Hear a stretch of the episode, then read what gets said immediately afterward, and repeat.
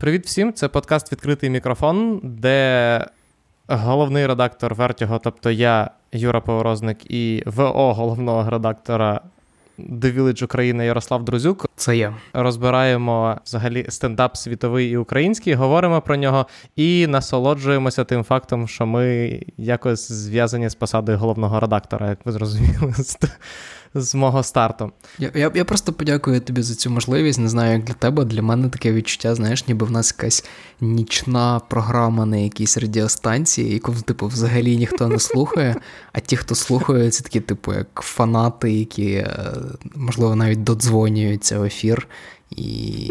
але, але їх, їх небагато, але вони круті. Я сподіваюся, що колись з цього подкасту з'явиться пряма телефонна лінія, але на даний момент, на жаль, такої можливості немає. Ми сьогодні говоримо про найкращі стендап-спешли півріччя. Ми можемо сказати, найкращі стендап-спешли року so far. Так. І е, я думаю, я не помилюся, якщо я скажу, що ми не те, що будемо говорити про... Ми не те, що будемо розставляти їх по місцях. Це не те, що в нас задача визначити, які на даний момент найкращі спешли. Ми просто поговоримо про спешли, які нас чимось зацікавили, які нам сподобалися, впали в очі, або ми вважаємо були важливими в ці перші шість місяців ну, року. І, і головне, давай скажемо, ті спешли, яким варто приділити час, бо ми всі розуміємо, що зараз складно якось знаходити час для гумору, взагалі, мабуть, для поп-культури. Ми все-таки вирішили, що те, що ми з тобою виділили, це якраз те, що заслуговує вашого часу. Давай почнемо з українських реально стендап-спешелів. Для англомовних у нас ще буде багато часу.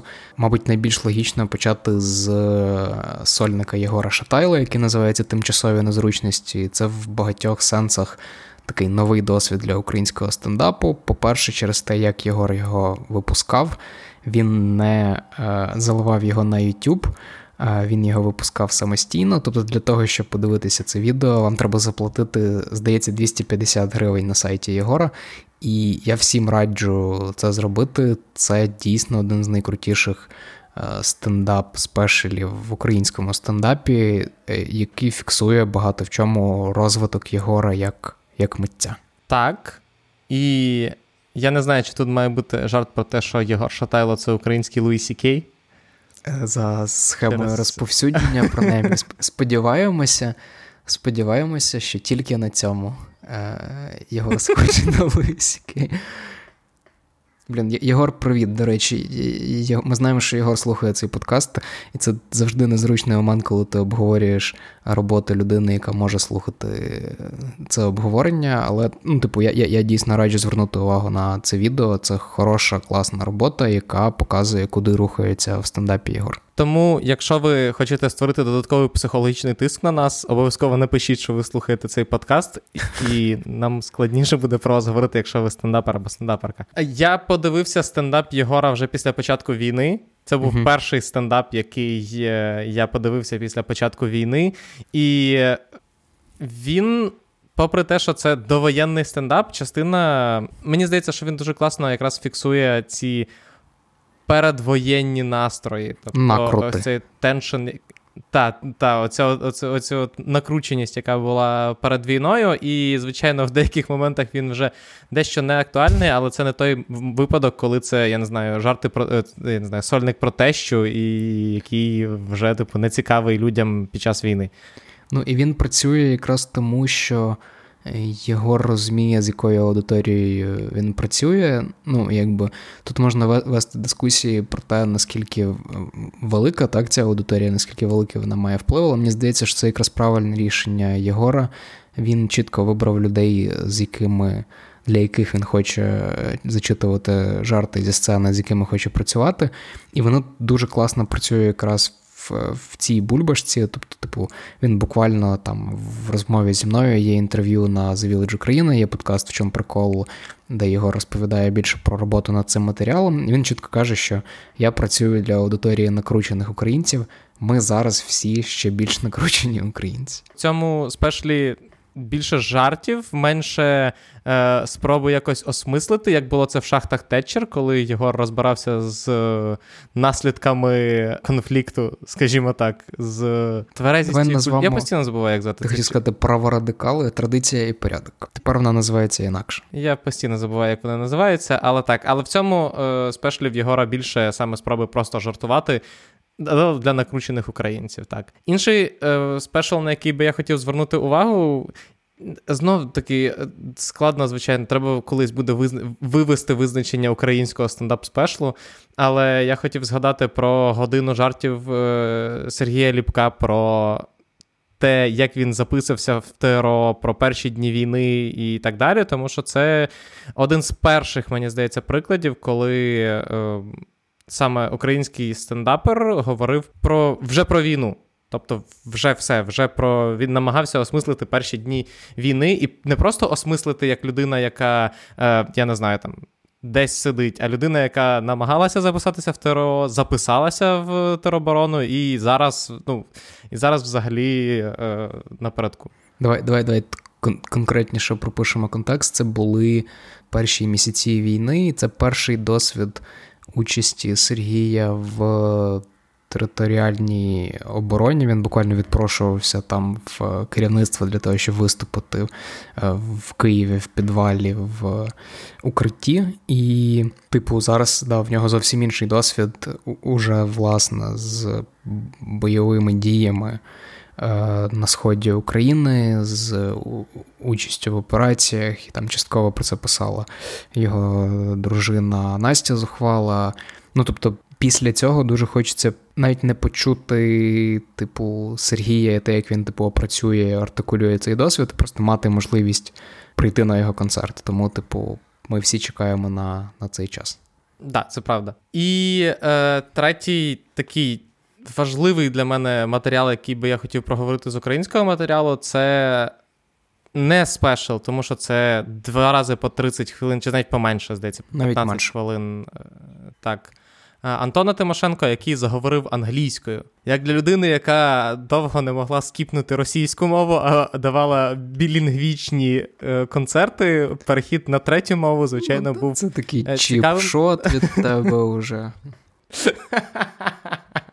Але так, Антон, на моїй пам'яті, перший, хто прям записав публічний виступ і дав публічний виступ англійською, тому що я знав, що знаю, що і Свят Загайкевич робив, вони робили, типу, стендап англійською, але так, щоб прям записати якісь, якусь частинку матеріалу англійською, такого не було. І це, мені здається, окупилося цілком, враховуючи, що Дара О'Брайєн ретвітнув стендап Антона, і я страшенно люблю Дару О'Брайєна, це, напевно, найкращий імпровізаційний стендап-комік і найкращий комік, який, якщо ми говоримо про роботу з залом, ever, тому, власне, це, звичайно, чудова похвала. І мені здається, це, знаєш, окей, є, є питання, що то, наскільки зараз цікавий світу український контекст і що на це всі звертають уваги, увагу, але це, мені здається, показує, наскільки коротка відстань від Києва до, ну, до топових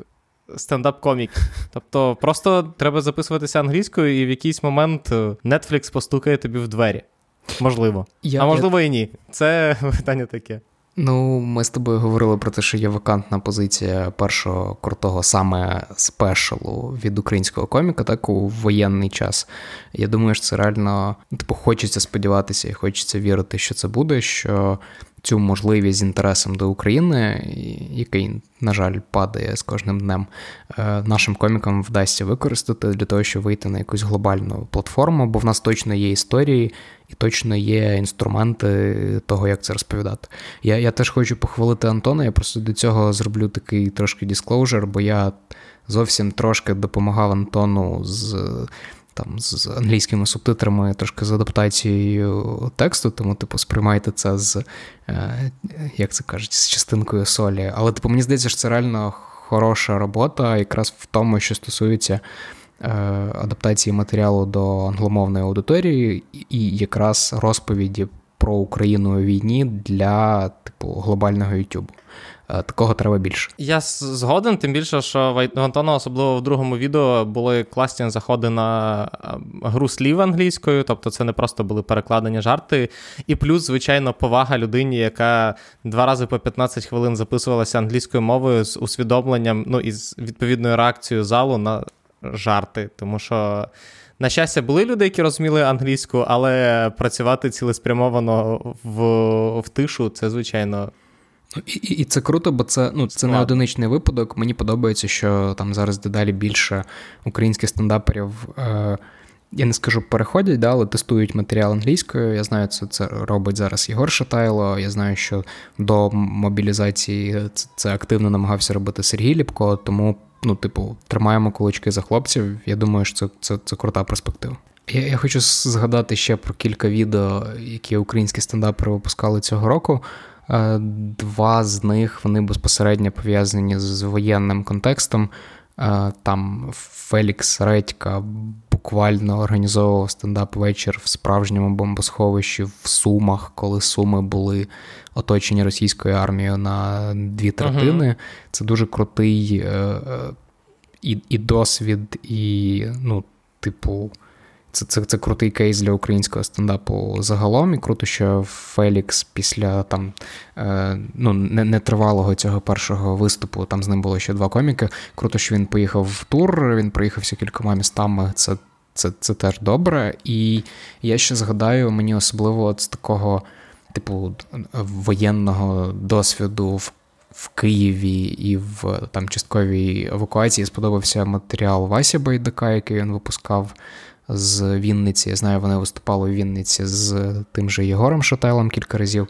Мені здається, це якраз той приклад такого чесного е- стендапу, якби сучасного киянина, який намагається, типу, е- з'ясувати, що взагалі відбувається з ним, з його оточенням, з його рідними під час війни. Він є на стендап-каналі Підпільного, наскільки я пам'ятаю. І останнє, що я хотів згадати, це стендап, який взагалі записаний ще до початку повномасштабної війни, це стендап Ірини Гіль, це дебютний сольний концерт Іри, і мені здається, це реально одна з найцікавіших, ну, там, заявок на нову стендап-хедлайнерку в індустрії. Це круто, що там досить впевнено, особливо враховуючи, що це дебютний сольний концерт. Вона почуває себе на сцені. Не знаю, місцями це сприймається як, не знаю, Ханна Ґедсбі без надмірного мета-підходу. Це, це хороший спешл, який теж цікаво дивитися зараз, навіть попри те, що він не в воєнному контексті. Перейдемо до світового контексту. Ярік, який твій улюблений стендап-спешл, який ти подивився за перші шість місяців? От я, я, з західного. Я думав про це досить довго, і я все одно в цих обставинах повертаюся, мабуть, навіть не до там якогось рівня майстерності в стендапі, а до того, що мене зачепило і що мене... Е, е, якби враження, які десь мене хоча б на певний час вивели з цього поздиття, яке відбувається навколо.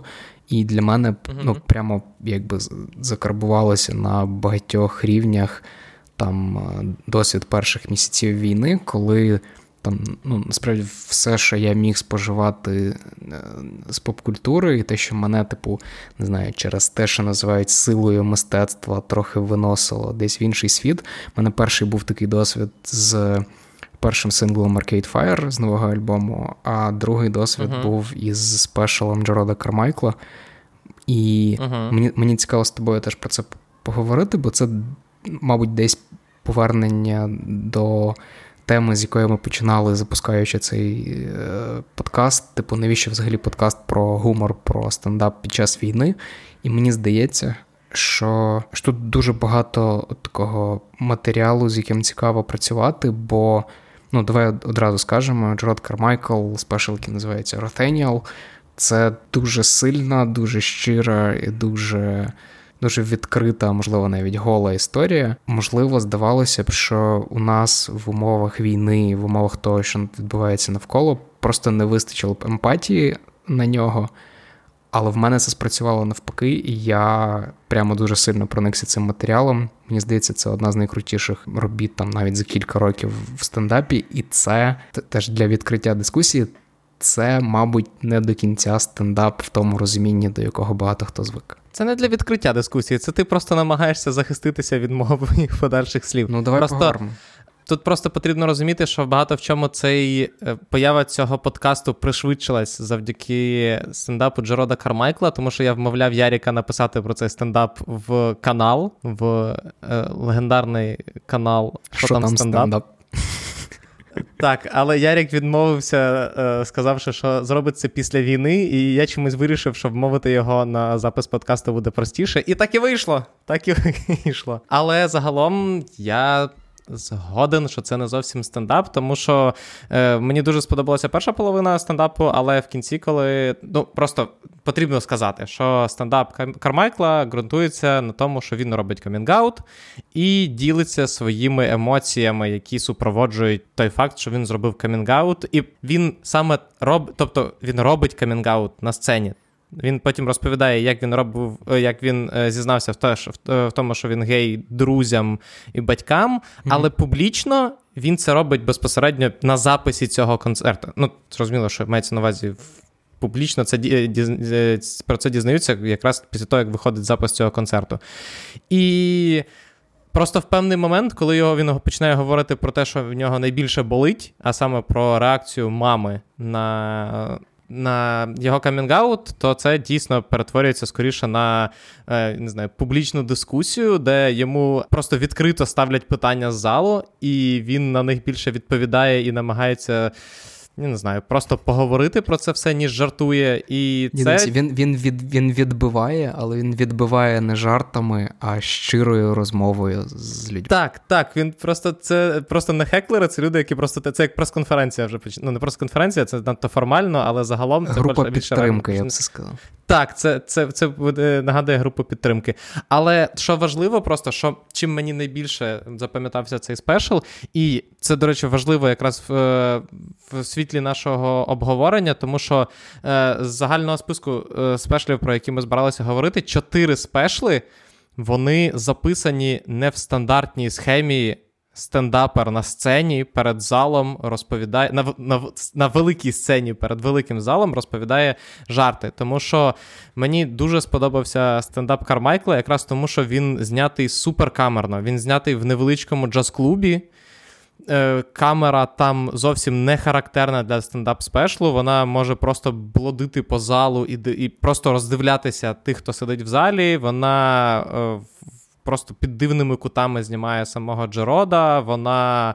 Е, ну, тобто, нам, нам немає стандартної розстановки камер, з якої, не, з якої нарізана картинка. Давай одразу проговоримо. Цей спешл як режисер знімав Бо Бернем, і тут якраз від співпраці Кармайкла і Бернема залежить дуже багато, і мені здається, оця от, ну, інтимна, це не перебільшення, інтимна атмосфера запису, це багато в чому робота саме Бо.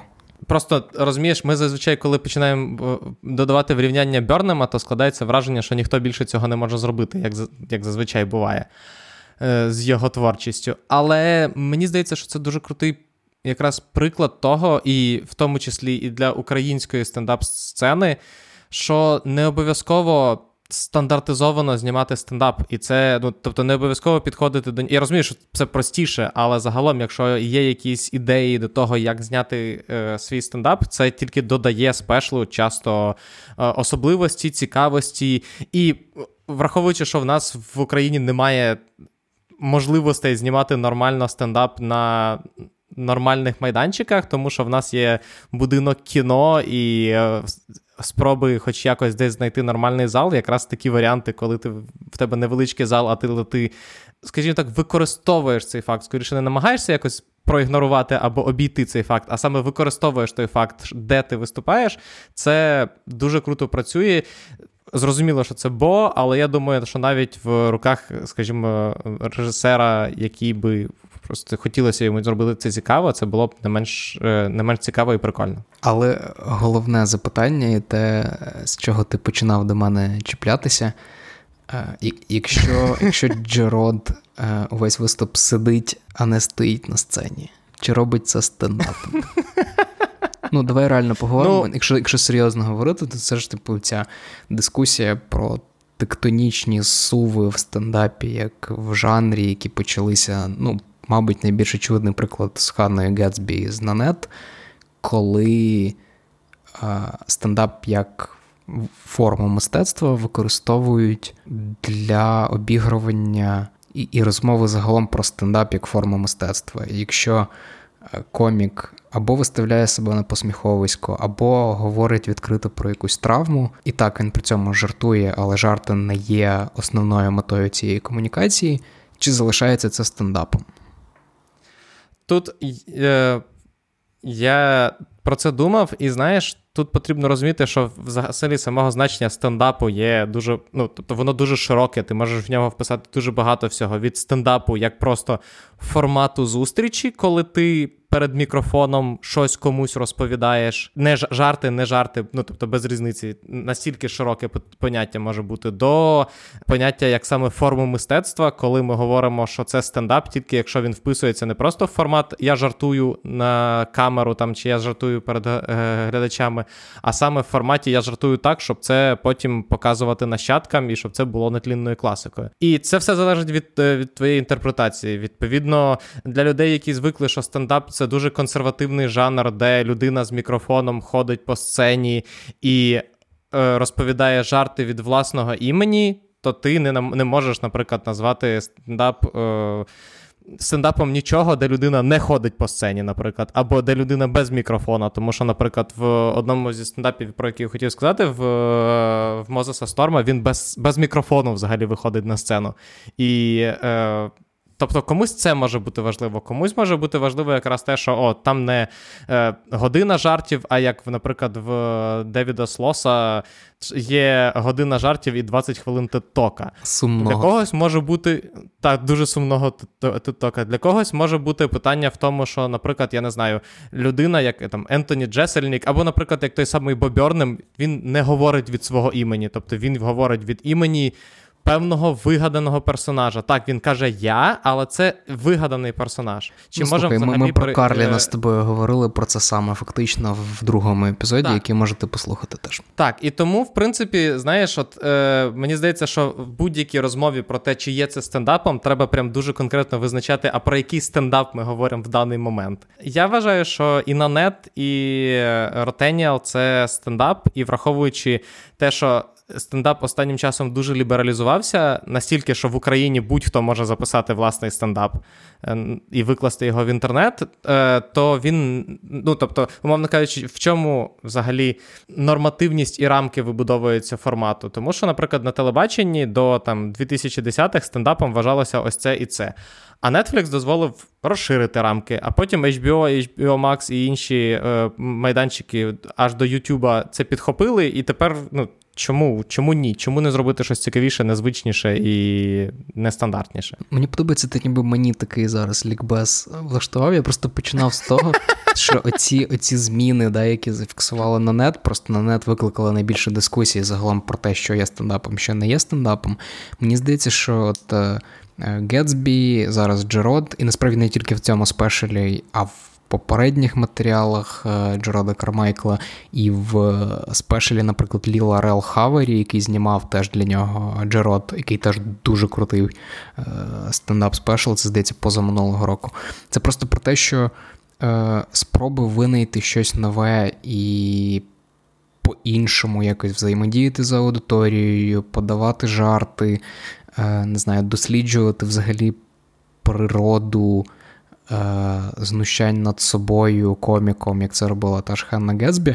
Мені здається, що це відкриває прямо якусь нову сторінку в стендапі, і якраз ці дискусії і розмови про те, чи можна це вважати стендапом, це просто, вони просто доводять, що якби ми на, на порозі, ми вже перетнули поріг чогось нового. Там, там є ж навіть визначення.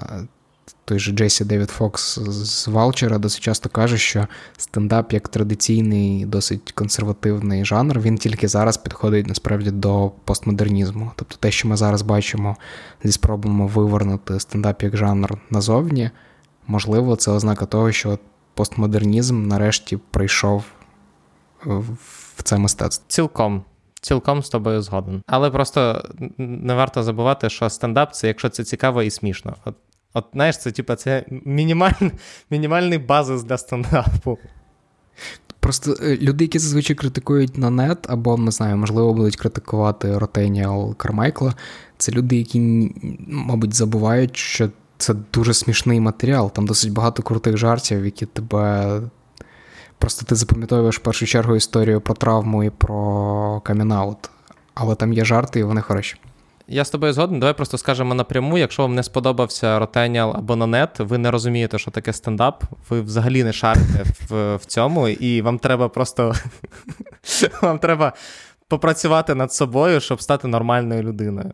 Мені здається, я, я подам це так. В мене є природний перехід на наступний спешл. Не знаю, чи ти погодишся і чи ти хотів ним продовжити, але я перейшов до нього, бо е, Азіз Ансарі, який випустив на початку року новий матеріал на Нетфліксі, мені здається, він багато в чому е, така повна протилежність е, Ротаніела Кармайкла. Ну, мабуть, най, найпростіше е, це просто проявляється в режисерській, операторській роботі, бо якщо в Кармайкла це, це дійсно дуже густа, дуже інтимна, дуже ніжна, довірлива атмосфера в джаз-клубі, то щось дуже схоже намагався зробити Азіз, просто в нього вийшло гірше. І коли ти бачиш, наприклад, в Ротаніелі досить багато кадрів, де знімають реакції людей, то в Азізі ти теж звертаєш увагу на кадри з людьми, але звертаєш увагу з негативним боком, бо ну, це виглядає ніби як костиль для стендапера, е- який виступає. Тобто, ти, коли ти намагаєшся показувати обличчя людей, які сміються, скоріш за все в тебе щось іде не так, бо коли в тебе заходить матеріал, скоріш за все тобі не треба показувати усміхнені обличчя людей. Плюс там в цих якраз кадрах в Азіза дуже помітно, що його знімали там в кілька вечорів, і от монтажні склейки з цих кількох записів, вони прямо сильно помітні. Типу, з іншого боку, чому ми згадуємо про, про цей спешл, бо, типу, мені здається, це дуже крутий приклад того, як можна випускати саме актуальний стендап і не боятися, що він перегорить там, не знаю, за кілька місяців. Бо коли я дивився цей спешл, називається Night Club Comedian, його можна подивитися на Нетфліксі, в мене було таке відчуття, ніби його записали, не знаю, минулого тижня. Тобто всі ті теми, про які говорив Азіз, ну окей, принаймні в контексті там американського інформаційного простору, вони були супер актуальні. І так, там були історії про cancel culture або там про, про якісь вічно-зелені штуки, але мені здалося, що це був крутий підхід саме до актуального спешлу. Але що ти скажеш? Азіз, він... Ще Азіз чи вже не Азіз? Так, а хто такий Азіз? Мені здається, що він в процесі досі розбору, ким він є насправді. Бо є Азіз, закріплений стереотипний образ із парків і зон відпочинку, є Азіз із Master of None, який типу ледве не новий Вуді Аллен.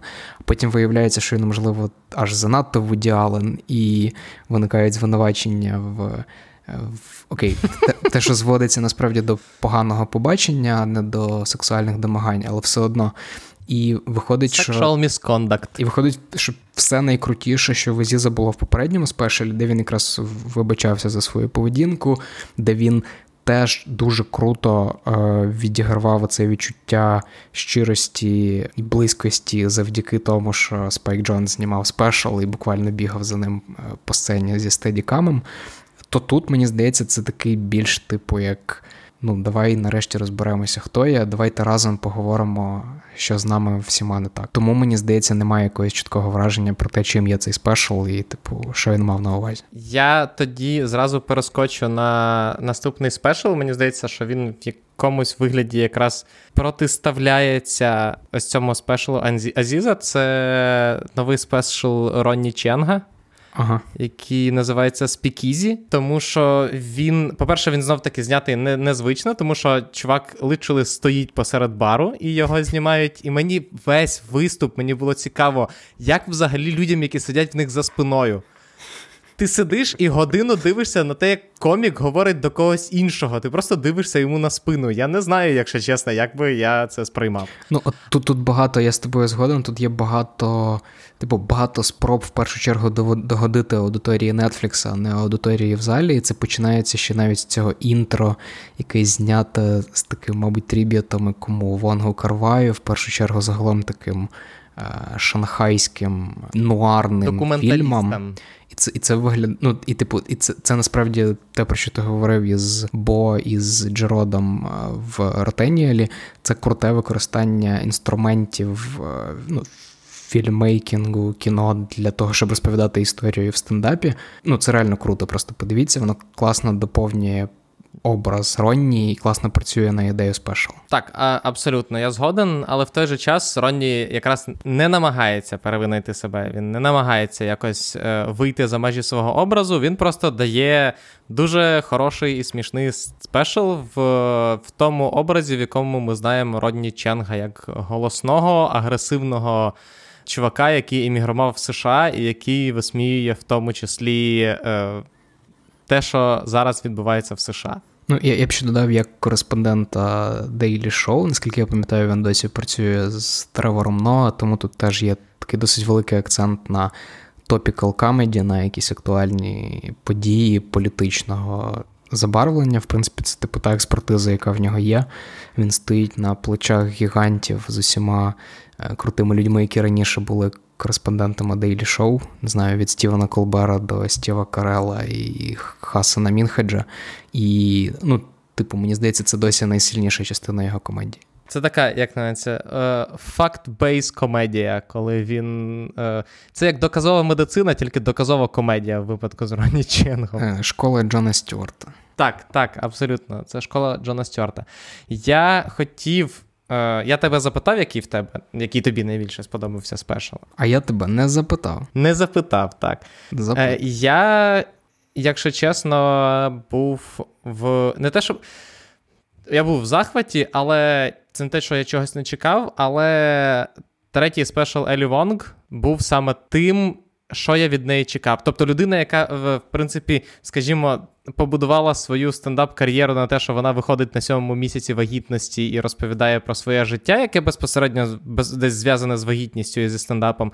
Тут виходить на сцену, на сцену невагітною, але при цьому дуже класно будує спешл. Тобто, ну от ми говоримо про класні спешли, а саме в Елі Вонг відчувається, що вона талановита стендаперка з величезним досвідом. Тому що так, як вона, скажімо так, звертає в бублик весь свій матеріал, і створює єдину картину, це дуже круто, залишаючись собою, залишаючись комедіанткою, яка жартує про теми, про які ніхто, крім неї, не буде жартувати. І... Але в той же час дуже дивно, якщо чесно, як для людини, яка, ну, тобто вона будує свій спешл на історіях про своє подружнє життя, про те, що вона дуже хоче зрадити чоловікові, mm-hmm. про те, що їй, їй набридли діти, і вона розповідає про своє становище як багатої комедіантки, яка не може користуватися всіми тими благами, які, якими користуються багаті комедіанти. Але в кінці вона закінчує це все дуже класним підведенням того, що в неї ідеальний, е, ідеальний шлюб, тому що її чоловік дає їй можливість бути тою, ким вона хоче на сцені і так далі, а потім через місяць, через після того, як вийшов цей стендап, вони з чоловіком розлучилися. Блін, я не знав про це. І є, пита... і є питання, і є питання, наскільки no. відва... і, і є питання, скільки на сцені Елі Вонг, а скільки її публічного образу, тому що це прям настільки відрізняється, ну, типу, реальність настільки відрізняється від її стендапу, що це, це цікаво. Ну, просто ти, я, я не знав цього факту, і реально, коли ти під час перегляду це слухаєш, і, і, і ти не можеш не думати, типу, блін, а що про це думає її чоловік, якщо вона просто півгодини знищує його на сцені. А, от, мабуть, ми бачимо, що він думає. Просто це ж насправді дуже круто, бо я, типу, найчастіше е- під час перегляду думав про те, що це дуже крутий приклад, ну, не знаю, кризи е- середнього віку, але від жінки. Тобто ми, ми, ми, ми чули дуже багато історій про, типу, я успішний комік, в мене є все, я досягнув якогось успіху, я крім того, що я турю, я ще й, типу, знімаюсь в фільмах з Кіану Рівзом. Ми чули про ці історії від чоловіків в стендапі дуже довго. І коли на сцену виходить жінка, яка, типу, супер впевнена в собі, яка, типу, розвалює і чоловіка, і патріархальний лад, і систему Голлівуду, і те, як працює стендап, типу, це досі виглядає як щось, типу, свіже. І, типу, ти думаєш, блін, а, а чому це досі сприймається як, як щось нове? Так, просто це дійсно страшенно дивна штука, тому що е, це не те, що це... Ну, тобто, це не новий е, матеріал, скажімо. Це не нові теми для матеріалу. Це теми для матеріалу, які вже мільйон разів були обсмоктані е, купою коміків, і тут ти раз, раптом розумієш, що жіночий погляд на цю тему взагалі жодного разу не підіймався. І Алі Вонг якраз тих людей, які от вона підняла, і... У нас вже є приклад. Це не те, що ти такий, ти, ти слухаєш і думаєш, блін, це класна тема, от якби її хтось розвинув краще. Якщо чесно, складно повірити, що хтось може розвинути її ще краще, ніж це зробила Елі Вонг в Дон Вонг, який можна на Нетфліксі подивитися. Ну і, і вона просто ж це зробила для того, щоб ми з тобою, два цисгендерних чоловіки в подкасті, її похвалили. Ну, типу, це ж очевидно. сто відсотків, сто відсотків, можливо, навіть напишемо їй це в direct messages. Схожий, знову-таки, за, за стандартним поглядом на стендап, який варто було б обговорити, це новий стендап, другий стендап, насправді, тільки в кар'єрі Тейлор Томлінсон. Угу. Це успішна тіктокерка, яка теж інколи знімає стендап-спешл. Так, який називається Looking for You, здається? Uh, Look at You. А, Look at You, да. В якому Тейлор розповідає... Просто в перший стендап в неї обґрунтувався, він називався щось там про двадцять... Quarter Life Crisis, а, якраз про двадцять п'ять. Quarter Life Crisis. Так, вона розповідала про двадцятип'ятиріччя своє і свій погляд на двадцятип'ятиріччя, і як на, на той момент я просто, будучи майже в такому ж віці, не дуже релейтив з, mm-hmm. з певною частиною її жартів, і тому це був прикольний, класний стендап, але часом, типу... Дещо, дещо клішований. А ось цей, ну, типу, тут видно, що вона вже суттєво прокачалася, і попри те, що вона доволі стандартно будує, знаєш, типу, стандарт стендапу останніх років, це ти будуєш стендап або навколо своїх проблем з особистим життям, як Алі Вонг, або е, будуєш це все на проблемах з психічним здоров'ям, як в зараз Тейлор Томлінсон, або будуєш на інших якихось проблемах, які тебе спіткали, наприклад, як новий стендап Джона Малейні буде про те, як він е, намагається зіскочити з кокаїну. І, ну, типу, чим більше в тебе в житті проблем чи важливих рішень, яких ти приймаєш, тим більше в тебе матеріалу для стендапу. І е, Тейлор якраз дуже багато говорить про психічне здоров'я, про те, як е, ну, вона почала приймати антидепресанти, але робить це прикольно, робить це цікаво, робить це е, сучасно, тому що там доволі багато класних цитат, які не просто смішні, але і, ну, типу, е, над якими можна, типу, стендап, щоб подумати. Е, і... Пишуть в Фейсбуці, загалом... заставляє задуматися. Так, це що писали ВКонтакті, Ярик, це що писали ВКонтакті. Ну, бачиш, я не настільки старий. Але ні, я з тобою згоден, це хороший стендап людини, яка, е, типу, активно в терапії і намагається усвідомити досвід терапії, враховуючи там її травматичний досвід з втратою мами, і з, там, з проблемами зі здоров'ям, частково з розлученням, з розірванням заручин з хлопцем. Наскільки я розумію, це, це, це, до речі, Сем Морел, який теж стендап-комік. В нього, до речі, є класний біт, це не окремий спешл, а участь у... шоу Девіда Леттермана на Нетфліксі, в нього там умовно п'ятнадцять хвилин, п'ять з яких він витрачає на те, щоб розповісти, як він знімався в художньому фільмі «Джокер» з Хоакіном Феніксом. Він був типу стендапером, який розігрівав Джокера на сцені.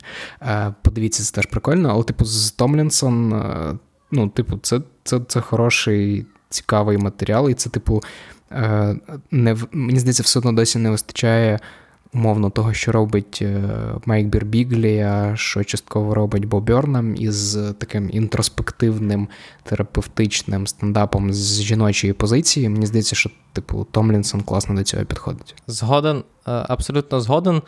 Але якщо ми говоримо про якраз про перший та другий стендап, про що таких свіжих стендаперів, то я подивився стендап Мозеса Сторма, який вийшов на Ейч Бі О Max. Це ну, чувак, який зазвичай грає другорядні ролі в серіалах, але він, він свій час турив з Конаном, і оце от випустив свій перший е, сольник. І це прикольний сольник, він прикольно знятий, я ж кажу, він там без мікрофона. І, але це, знаєш, в нього дуже багато тем, стендап називається White Trash, він розповідає про своє життя в бідності і ем, дуже, майже весь матеріал присвячує тому е, подіям, які відбулися з ними через е, бідність, він розповідає про свою маму, про те, там, що з ними відбувалося і так далі. Е, в певний момент він навіть показує двох, дв, двохвилинні блупери, які, як вони в сім'ї в дев'яносто другому знімали відео для програми е, «Прихована...» Ні, не «Прихована камера», господи. Якщо назвали. American Funniest Home Video вона називалася ага. в Америці. Найкомедніше домашнє відео. Звичайно. Е, от. І е, це класний стендап, він дуже смішний, він класно побудований, але в мене постійно було відчуття, що типу, чувак, ти спалюєш теми. Ти спалюєш теми, ти, ти ну, типу, е, просто стендапер з досвідом на такій кількості тем міг побудувати три спешли, да, да. а не, а не пхати їх всі. Так, а не, а не пхати все в одну, тому мені цікаво, що буде далі, але загалом, типу, там прикольна і зйомка, і загалом чувак прикольно подає свій матеріал, тому якщо цікаво, і якщо у вас є можливість дістатися до торрентів, щоб подивитися його, то можете глянути, тому що Ейч Бі О Max у нас досі ніде немає. Давай, типу, все одно більшість спешелів, більшість спешелів, про які ми говоримо, вони на Нетфліксі, їх з підпискою можна одразу подивитися. І ще один, який я теж радив би подивитися, це теж не зовсім спешл. Давай поговоримо про Норма Макдональда нарешті, бо... Типу, про спешали мертвих людей ми з тобою не говорили ще. Так, ми, ще... ми, ми записали весь минулий випуск про Джорджа Карліна, тому... Частково. Але, Але тут йдеться так. про матеріал, який, типу, Норм Макдональд, зірка ес ен ел, людина, яка дуже класно працювала з експериментальним гумором, яку вважають одним з найкращих, мабуть, літературних саме стендап-коміків свого покоління, який дуже класно працює саме зі словом. Він помер... Цьогоріч в нього були досить тривалий час проблеми зі здоров'ям, він про це публічно не розповідав, і вийшло так, що до операції він встиг навіть не зняти спешл, а записати себе там ледве не на веб-камеру, як він читає матеріал, який він хотів би подати як спешл для Нетфлікса, і виявилось, що це останнє, що він зняв взагалі на, на відео. Так, він, тобто цей спешл був готовий давно, але через ковід він не зміг його записати на аудиторію, mm-hmm. і, власне, незадовго, ну, буквально там напередодні операції, під час якої він помер, він вирішив його записати, щоб, скажімо так, скинути його з душі. І про нього складно говорити, тому що це, ну, це, це унікальна подія, це унікальне явище, а з точки зору загалом, ну, типу, існування такого матеріалу і того факту, що його випустили на Нетфліксі. Але просто говорити з нього, про нього з точки зору стендапу, це, якби він просто вийшов на Нетфліксі, можливо, ми б на нього навіть особливо не звернули уваги. Тому що Норм Макдональд, він дійсно культовий комік, але він, ну, він, знаєш, типу, він комік для коміків. Тобто, це, типу, улюблений стендапер вашого стендапера в США. Не зовсім так. Давай скажемо, типу, в дев'яностих це без перебільшення був один з найбільш впливових коміків покоління, особливо коли він вів Weekend Update в ес ен ел, і те, як він щотижня знищував О Джей Сімпсона, багато в чому сформувало, типу, ставлення до О Джей Сімпсона як до... Як, як, як до людини. Ну і, типу, я згоден з тобою, це, типу, комікс-комік, це людина... Ну, типу, Netflix не випадково для того, щоб дати якийсь контекст для цього останнього його матеріалу, він запросив потім в студію своїх big guns, да, там, типу, Дейв Шапелл, Адам Сендлер, Конан О'Брайєн, Моллі Шеннон, і от вони ніби дивляться цей останній матеріал Норма, потім його коментують і згадують якісь історії про самого Норма. І це десь допомагає фреймити взагалі, хто такий Норм, чому це важливо, і якби що для нього означав, що для нас всіх означає цей останній матеріал. Але так, я з тобою згоден, це, це типу, водночас і ускладнює сприйняття, бо це Це спочатку це матеріал, потім це фактично панельна дискусія з обговоренням, тому його важко десь, типу, мабуть, mm-hmm. втуляти в цей список, і зрозуміло, що це некоректно порівнювати з знятими перед живою аудиторією спешалами, і, і, і враховуючи емоційний стан і стан здоров'я Норма, це, типу, взагалі окрема історія, але, ну, типу, місцями це прямо дуже сильно, це, це такий Норм в кубі, в квадраті. Так, я з тобою згоден, але все-таки ще, знаєш, ускладнює сприйняття те, що ти абсолютно правий з культовістю Норма в дев'яностих, але просто якщо ти зараз людина, там, не знаю, нашого віку, яка не виросла в США, дивиться стендап шістдесятирічного, чи скільки там йому вже було, шістдесят плюс діда про те, як він бачить нинішнє життя в Америці, то, звичайно, без тонни просто контексту якраз нормально сприймати е, Макдональда складно. Я, я просто пораджу тоді, я з тобою згоден на сто відсотків, тому я порадив би подивитися попереднє відео, яке в Норма теж виходило на Нетфліксі. Я, я забув повну назву цього спешалу, але там є, наприклад, Гітлер's Dog, тобто це про собаку Гітлера, це тип приклад такого абсурдистського е, гумору Норма. От, типу, за цим спешалом якраз можна судити е, там ваше це чи не ваше. Е, якщо вам зайде, можна подивитися оцей вже останній його матеріал. І думаю, це буде справедливо просто, ну, до, до місця, яке Норм займає в американській попкультурі. Згоден. І насамкінець я лишив е, ще один стендап, який я дуже хотів обговорити. Ярик, і це хороша е, можливість, щоб його обговорити, не витрачаючи на нього більше часу. Це стендап Рікі Джервейса. А що про нього сказати? А ти, ти, ти додивився врешті чи ні? Я відверто скажу, що я його не додивився. Я, я, я, я не додивився теж. І, і не тому, що я лінивий, чи тому, що я безвідповідально ставлюсь до запису цього подкасту. Ну, мені просто фізично важко було це дивитися. Особ... Особливо важко дивитися, якщо ти бачив до цього хоча б навіть не спешали Джервейса, а будь-яку появу Джервейса на ток-шоу, типу, в когось. Тобто це всі ті самі речі, це самовпевненість, це я атеїст, це фотосесії на хресті. Uh-huh. Якщо ви не знаєте про що, просто загугліть Рікі Джервейс фотосесія на хресті. Тобто для того, щоб показати, що він атеїст, він розіп'яв себе буквально. І це, типу, найкращий приклад такого пізнього гумору Рікі Джервейса вже після «Офісу». Так, просто я скажу зразу, що я ж я ангажований до Джервейса, мені не подобається Рікі Джервейс, який дуже багатьом людям не подобається Рікі Джервейс. Я... І це не тому, що, я не знаю, я лівак, який е, просто йому не подобається те, що Рікі Джервейс ображає, точніше, так, що е, гумор Рікі Джервейса надто толерантний для мене, і що я не можу е, взагалі, скажімо так, пережити той факт, що Рікі Джервейс жартує про, я не знаю, похорони дітей, чи жартує про те, що в світі не існує смішних жінок. Чи, я не знаю, ілюструючи цей факт, згадує Едді Ізарда, якому чувак зобов'язаний like, всім як сто відсотків. Комік, тому що, тому що ну, Рікі Джервейс це такий дуже не, не, не надто талановитий Едді Ізард, скажімо. Рікі Джервейс – це Едді Ізард, в якого немає нічого, крім провокативності. Так. І е, питання не в тому, що там, е, я не знаю, е, гумор Джервейса надто толерантний для нашого суспільства, нинішнього, такого м'якого. А просто те, що Рікі Джервейс застряг в світі, де смішним вважається ображати власну аудиторію. Не, не ображати власну аудиторію мається на увазі, ну там, я не знаю, жартувати про людей з інвалідністю, яким це не сподобається, а виходити на сцену і казати, що ви, блядь, підари, тут зібралися. Ось це, типу, досі, ось це світ, в якому живе Рікі Джервейс. Для людей, які вважають, що великим досягненням Рікі Джервейса є ображання, ну точніше, типу, саркастичні коментарі до зірок на Золотому Глобусі чи на Оскарі, то, ну, типу, окей, звичайно, Рікі Джервейс, який багатший за багатьох зірок з цього Оскара, може собі дозволити такі е, саркастичні коментарі. Я повертаюся до нашого другого епізоду про Джорджа Карліна. Цього не було в фільмі, але в, там, в кількох інтерв'ю режисер Джад Апатоу наводив дуже показову цитату самого Карліна.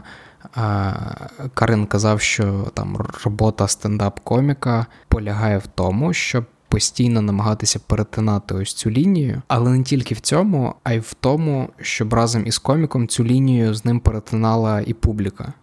Тобто робота коміка не тільки в тому, щоб, не знаю, визначати те, що можна казати, а про що ні.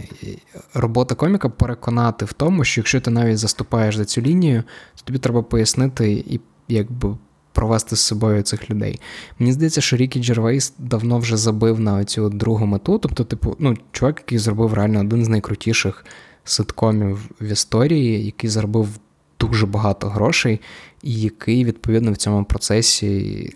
Ну, це банальні речі, да, що він відірвався від простого народу, але ну, воно так і є. Коли ти маєш типу, десятки мільйонів доларів, ти не можеш тувати і бути в одному контексті з, з людьми, для яких ти виступаєш і туриш майже щороку. Тому, е, типу, мені було складно дивитись цей спешл. З іншого боку, я думаю, що фанати Джервейса, вони його оцінили, як там і попередній матеріал. Абсолютно, але просто для мене показовим був е, той факт, що е, Джервейс наводить е, цитату про те, що от зараз кажуть, що you don't need to punch down, you need to only to punch up. Але просто прикол в тому, і, а потім він намагається показати, що ні, панчдаун теж в наш час можна. Можна!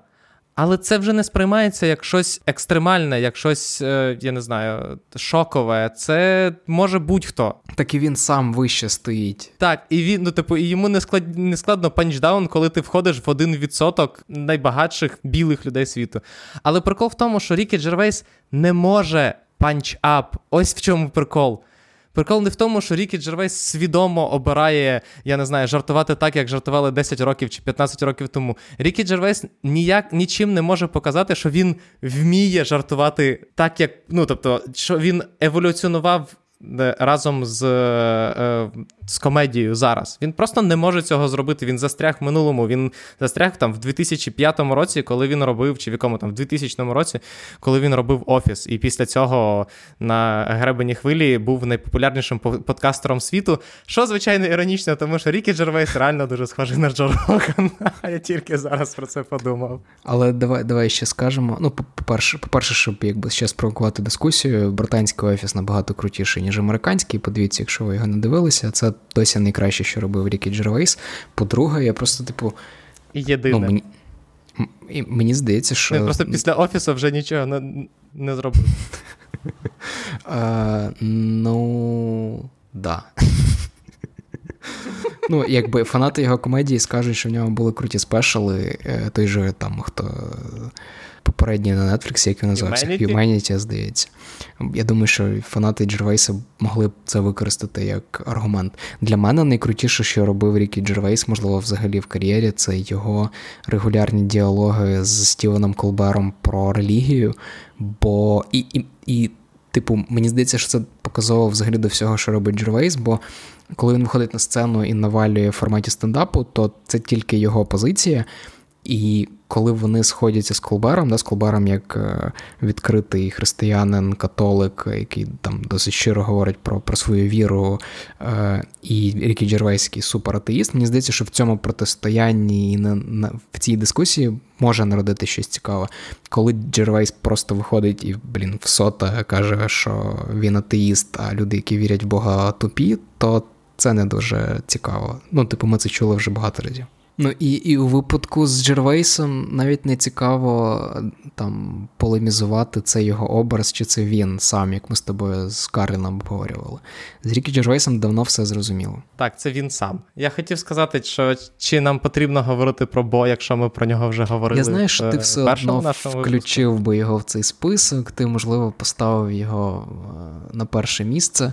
Ми маємо на увазі навіть не спешл Бо Бернема «Інсайд», а аутейки, вирізані дублі з нього, який Бо випустив на Ютубі позаминулого місяця.